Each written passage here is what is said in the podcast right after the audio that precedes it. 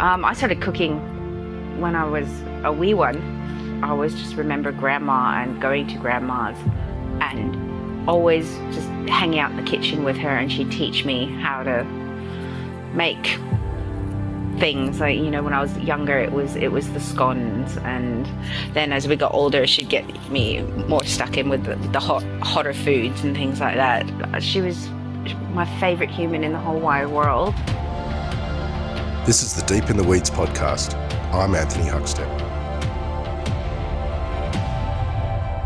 one of the underlying themes of Deep in the Weeds has been the notion of change an ability to accept adversity and find new ways to move forward.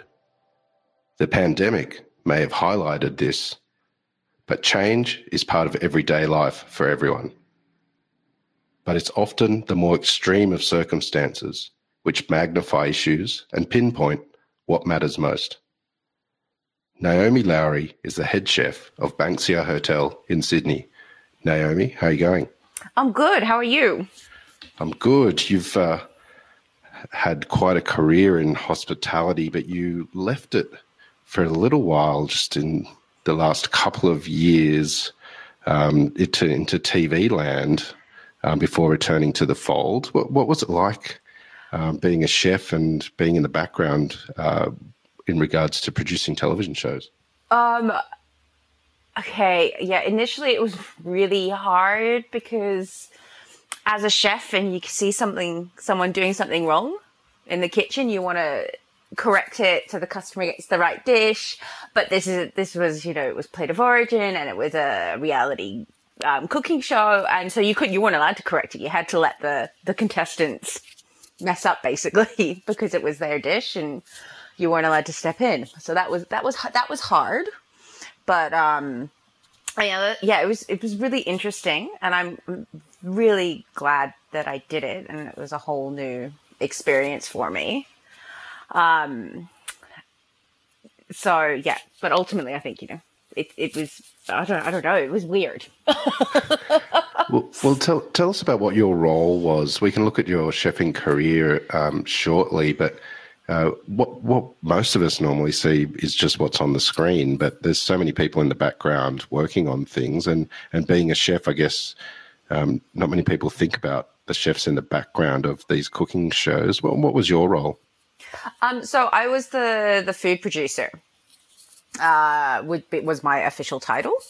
Um, which was very exciting because I'm not entirely sure how I landed the job because I'd never done TV before. Um, but the executive producer called me up. Um, I went and had an interview with him. Obviously, he'd been working with Colin previously um, on other MKRs. Uh, and Colin put a good word in with David, and all of a sudden, I was offered the the food producer's job um, for Plate of Origin, and um, yeah, off I went. So it it started off with um, I would, you know, the, the the contestants would send in their recipes, and you have to research where to get all their food, and so um, because we had all different nationalities. Um, we had to, I had to make sure that they could get all their ingredients, um, which was going great until COVID hit. um, and then, you know, butter and flour became scarce. Um, so I got to hire more people. Um, I literally had, I hired three extra people for the team one to go east, one to go west, and one to go south because we were filming up in, in Dural. So just to get, so we could have all the ingredients at these, at the contest, because we had, oh, it was 10 different teams from all, from like all different nations. So there's China, Greece, France, Italy, India, Vietnam, uh, Venezuela. Um, who am forgetting? Australia. I'm forgetting the other two off the top of my head. Um, apologies if any of them are listening. um, so that that was um, that was hard during the COVID part of it, and then um, I called it. Uh, we used to Disney the the greenhouse. Um, is how like you know you walk into the greenhouse um, and it just looked beautiful. Now, not all greenhouses look like that. Like, you know, there'll be a few weeds, there'll be a few straggly bits, but, you know, for TV World, we made it look beautiful and everything like that. Um, so that was the Disney and the set as well. So we, we were in charge of all the equipment. So testing the equipment every day, making sure it worked. Um, if there was any issues, it would, you know, fall on, fall on me to get it fixed. Um, obviously, you know, uh, I would pass the jobs around to my team and everything. And I had an, an amazingly supportive team who had all done TV for years. Um, and they were suddenly had a, a boss who um, was a chef, but not a, a TV person. Um, so I definitely had to also watch my P's and Q's and things like that because, I mean, TV world's not, it, it's not crazy, um, sort of PC, but it's, uh, definitely not a kitchen well, you mentioned you said you were you said you were glad that you did it, but you're also glad to be back in the kitchen properly.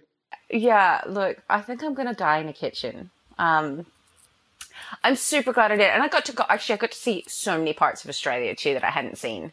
Even though I've been here for 20 years now, um, I haven't traveled enough in Australia because they put me on sort of the audition route, and I would go and audition um, potential contestants. So one day I was in Perth, the next day I was uh, in Tassie, the next day I was down in Melbourne, the next day I was in Adelaide. You know, it was um, sort of every weekend I was traveling somewhere, which was really uh, exciting. I loved I loved having to go to Melbourne because my friend has um, a couple of restaurants down there, so that was a really good excuse to go and see her too. Who I think, yeah, I think you've actually interviewed her, um, Almay Jordan. So yeah, um, but yeah, so that was that was awesome. But at the end of the day, I think I'm I'm just going to be a chef.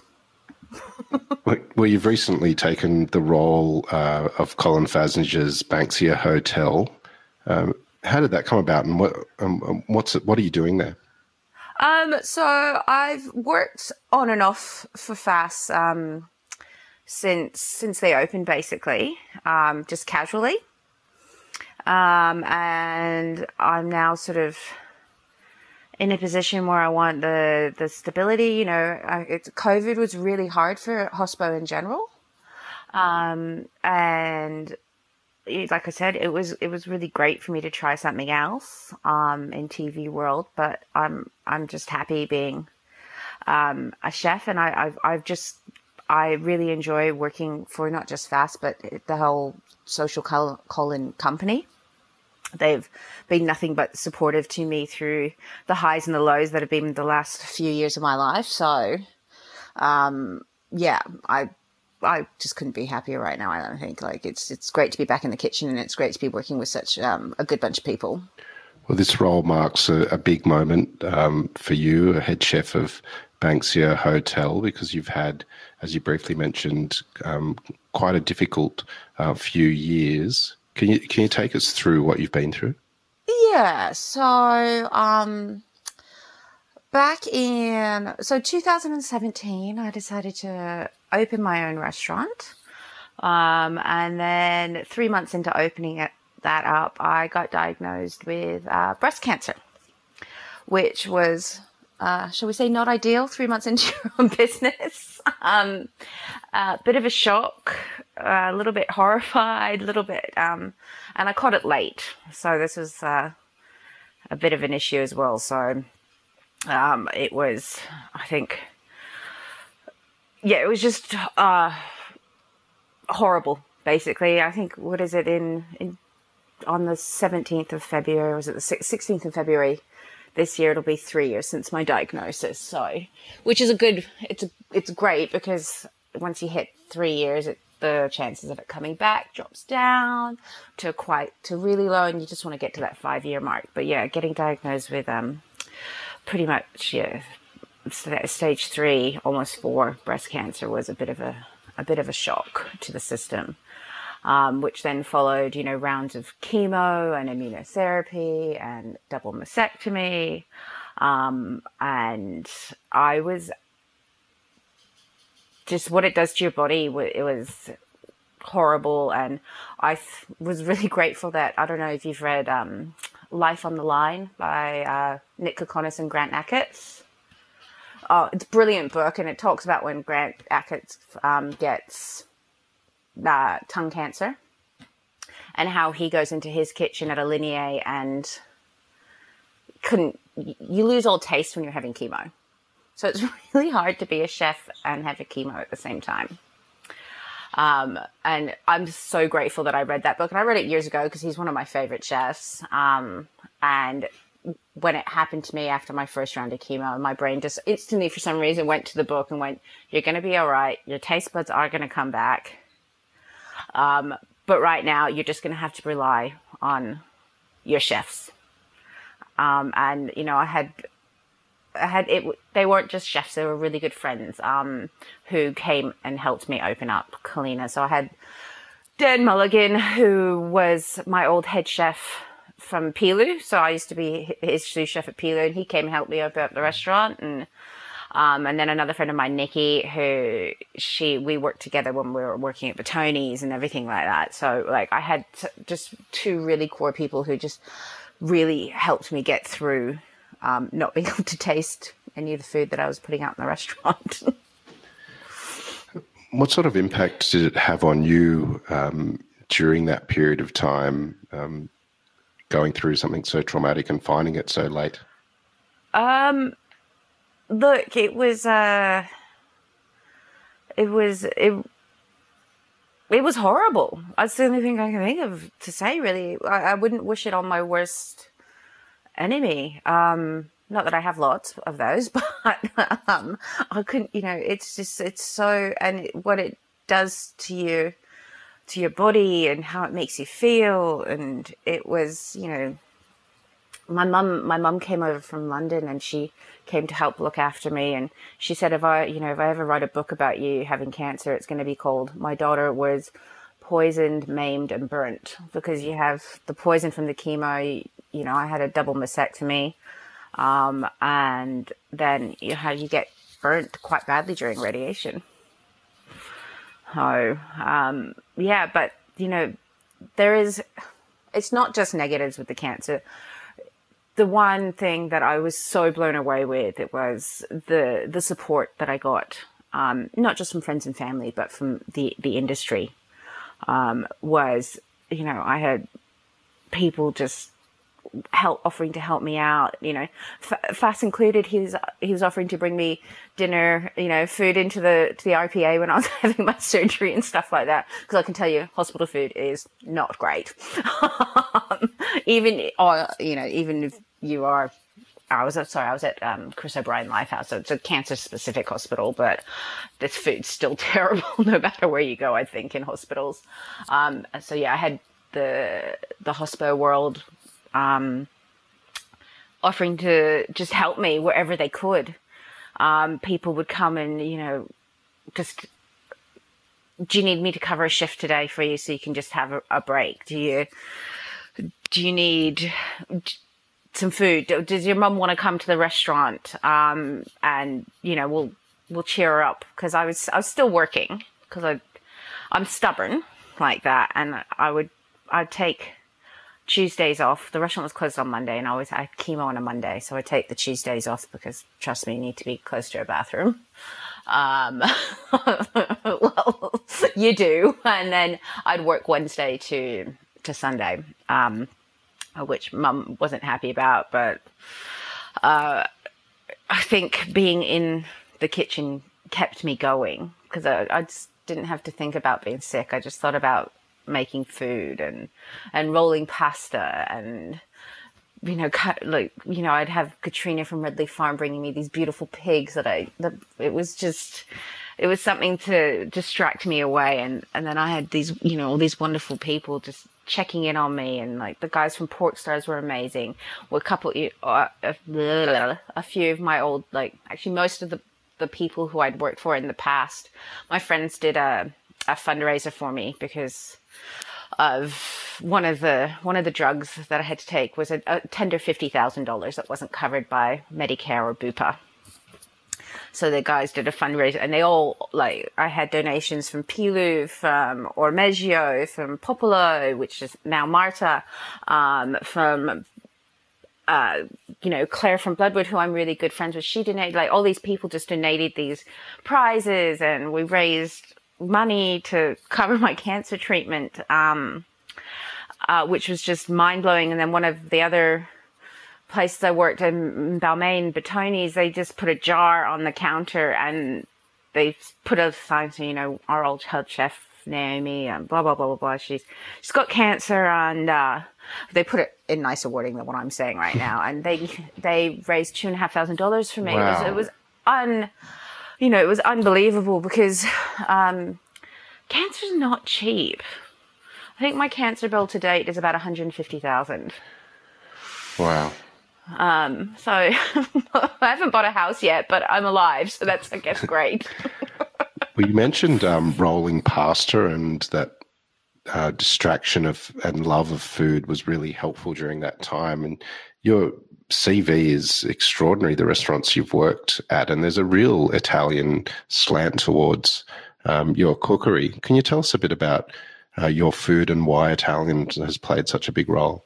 Oh well, I think I kind of just fell into Italian. I just didn't. I love making it, and I love how Italians think of things. Like they use everything, and it's not just Italians, but a lot of places. But they really use um, everything, and I, I think the first proper full-on Italian restaurant would be the Beresford when it was um, first reopened with Danny Russo. And I'm pretty sure he kind of looked at me like, who is this girl who doesn't really have that much Italian on her CV? um, she's telling me she's French trained and she wants to come work here. And in my head, I'm going, I want to go work at the Beresford. I wanted to go for the interview at the Beresford because I used to go to the Beresford in the old days of the Beresford where it was very, very interesting. I was like, who opens up a restaurant here? So I wanted to go and check it out. And I was like, okay.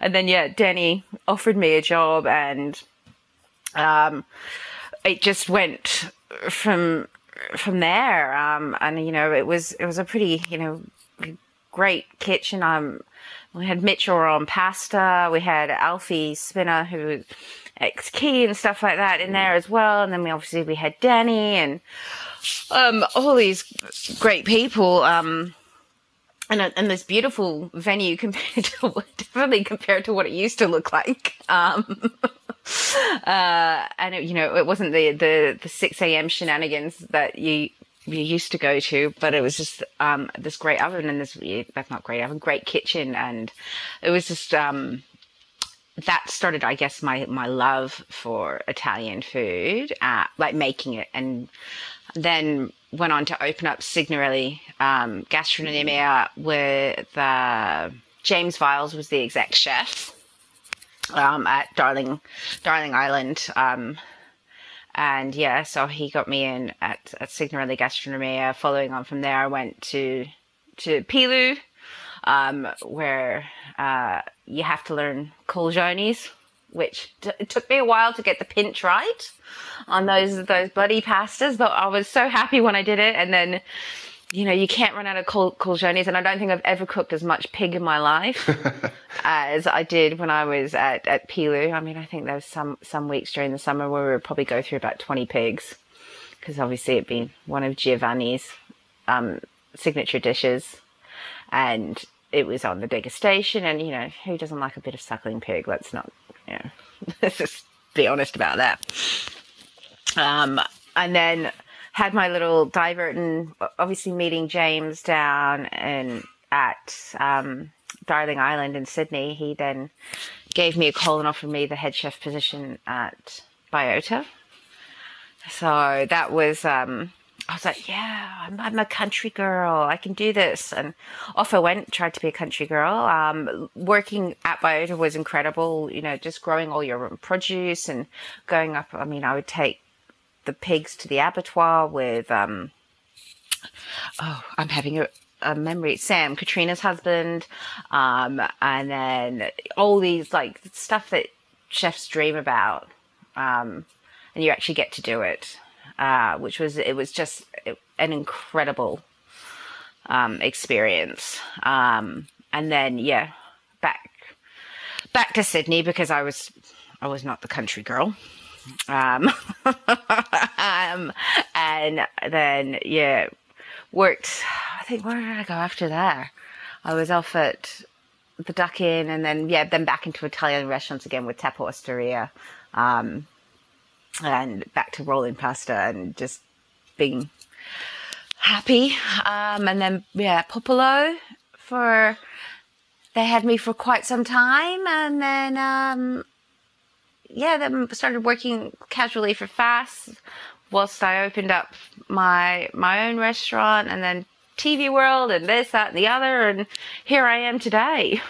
well, you mentioned that you were trained in French uh, cookery. Can you take us back to when you first became a chef? What drew you to the industry? Um. Oh well, my my grandma. Um, I started cooking when I was a wee one. It was all grandma.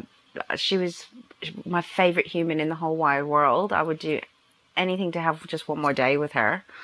Um, and so whenever I would, um, cause I'm, I'm from the UK, so I, but we lived all over the place. We lived between the UK, then we moved to the States, and we moved to Zimbabwe, or the other way around. So sort of grew up all over the place. But I always just remember grandma and going to grandma's, um, and always just hanging out in the kitchen with her, and she'd teach me how to make things. Like you know when i was younger it was it was the scones and then as we got older she'd get me more stuck in with the, with the hot hotter foods and things like that. Um because yeah gra- i've got grandma's recipe file now which is in this great big sort of gray bt telecom file um and i just love going through it because it's and it's got all so grandpa was he's ex-military. He was RAF, so grandma also sort of was all over the the world on bases with women from all over the world. So they'd have all these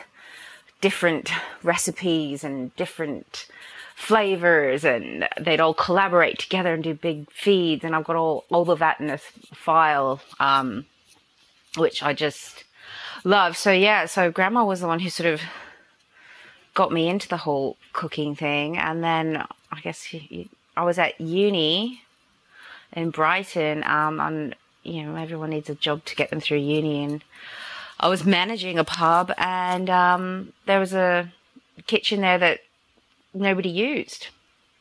So I went, oh, well, why don't we make more money and I'll start cooking. And then I, just, I thought I could manage the pub and, and cook the food at the same time. And I was like, actually, I think I just prefer being in the kitchen and not having to deal with any of the customers. um, so I just started off with, you know, your, your stereotypical pub grub and roasts and I come from a big family. I'm the eldest of five. So mum also threw these lavish dinner parties when we were in America. Um, Dad worked in Manhattan and we lived in Connecticut and we'd have all these dinner parties and again I'd get stuck in with mum in the kitchen there and then she'd put me and my sister in matching Laura Ashley dresses as waitresses. It was so embarrassing. Um, big, it was the 80s. It was puffy sleeves and big hair bows. It was awful.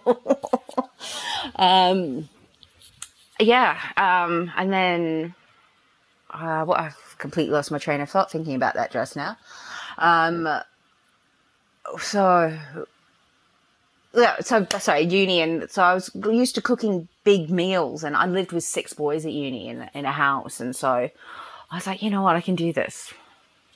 I, I'm going to be fine doing this, and I just started doing it, and then I went and got proper training and everything like that because I just was like, well, this is what I love. This is what I I, I, I want to be in a kitchen.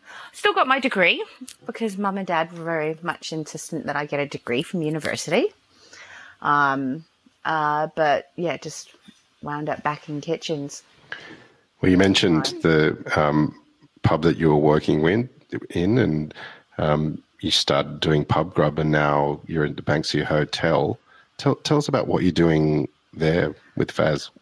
Well, our, the pub grub I was doing back in 1998 or 97 is definitely uh, well below what I'm doing now with Faz. So yeah, so yeah, we, we, we do pub grub, but it's it's just really good pub grub. It's not. We don't buy in anything. We're making our own sauces. We, you know, we don't buy in bought bought chicken schnitzels or you know we we we've got you know uh, Fass's special crumb and everything like that. And I think we've had five, I don't know how many different people nominate us for best best schnitzel in Sydney. So that was the the schnitties are um, they fly out the door. Um, it's ridiculous.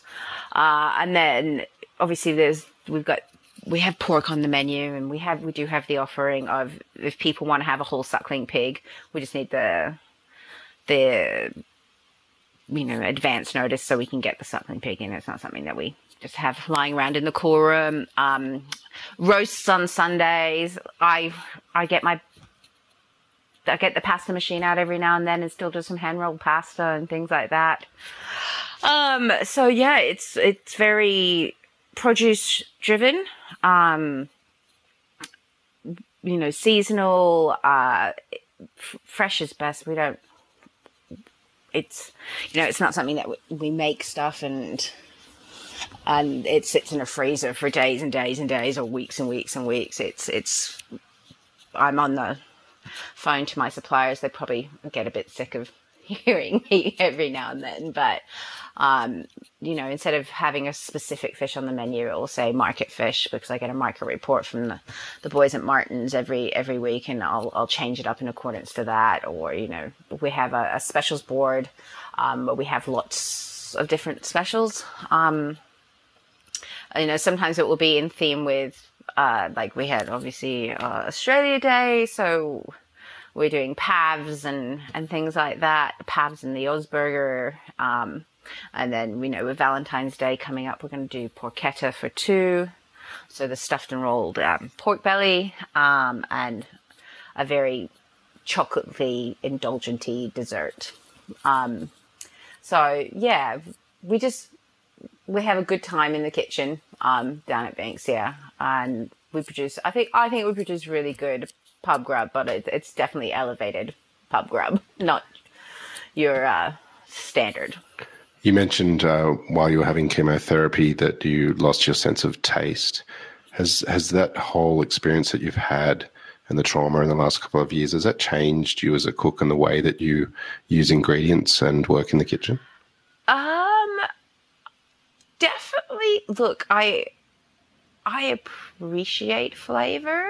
Like I've never. I think like when you lose your taste, it's horrific is especially as a chef like it will be horrific for anyone because as who's a food lover if you couldn't taste anything um and then getting that flavor back i mean your, your taste comes back gradually and when it does i mean when i finished when i finished chemo i think the first thing i did was mum went and got me a big cheese board because i was dairy and me just didn't mix well during chemo. And all I wanted was to have my blue, my stinky blue, a nice creamy brie, a, a, good old cheddar. And I was like, oh, this is so good. I'm so happy to have it again. Um, but as well, because I didn't have dairy for so long, I, I don't have as much dairy now than um, I did previously. Um, and like, I developed a sweet tooth never really had a sweet tooth before. Um, uh, so that was really weird for me. Um, I'm I have always loved ginger, but I love ginger even more because it was ginger and vinegar that I could taste during chemo. And I think it was actually like more the, the heat from the ginger and the acidity from the vinegar. Um, and I could kind of get a, a flavor with those but that was about it. Um, because yeah, it was every week that I was going and getting like by Sunday I was sort of sort of starting to get flavor back, but on Monday they were hooking me back up to uh, to some more chemo, which is great fun, just great fun. well, you're in the new role at the moment, and um, you mentioned how important your friends in hospitality have been in the last couple of years. What what what are you enjoying at the moment and looking forward to as this role develops? Um, look, I'm just I'm enjoying being full time kitchen again. Um, I think my life is now settled, and I'm like I've made it. I've actually it was only a few weeks ago but I said to myself, I said, it's time to put the last few years in the past.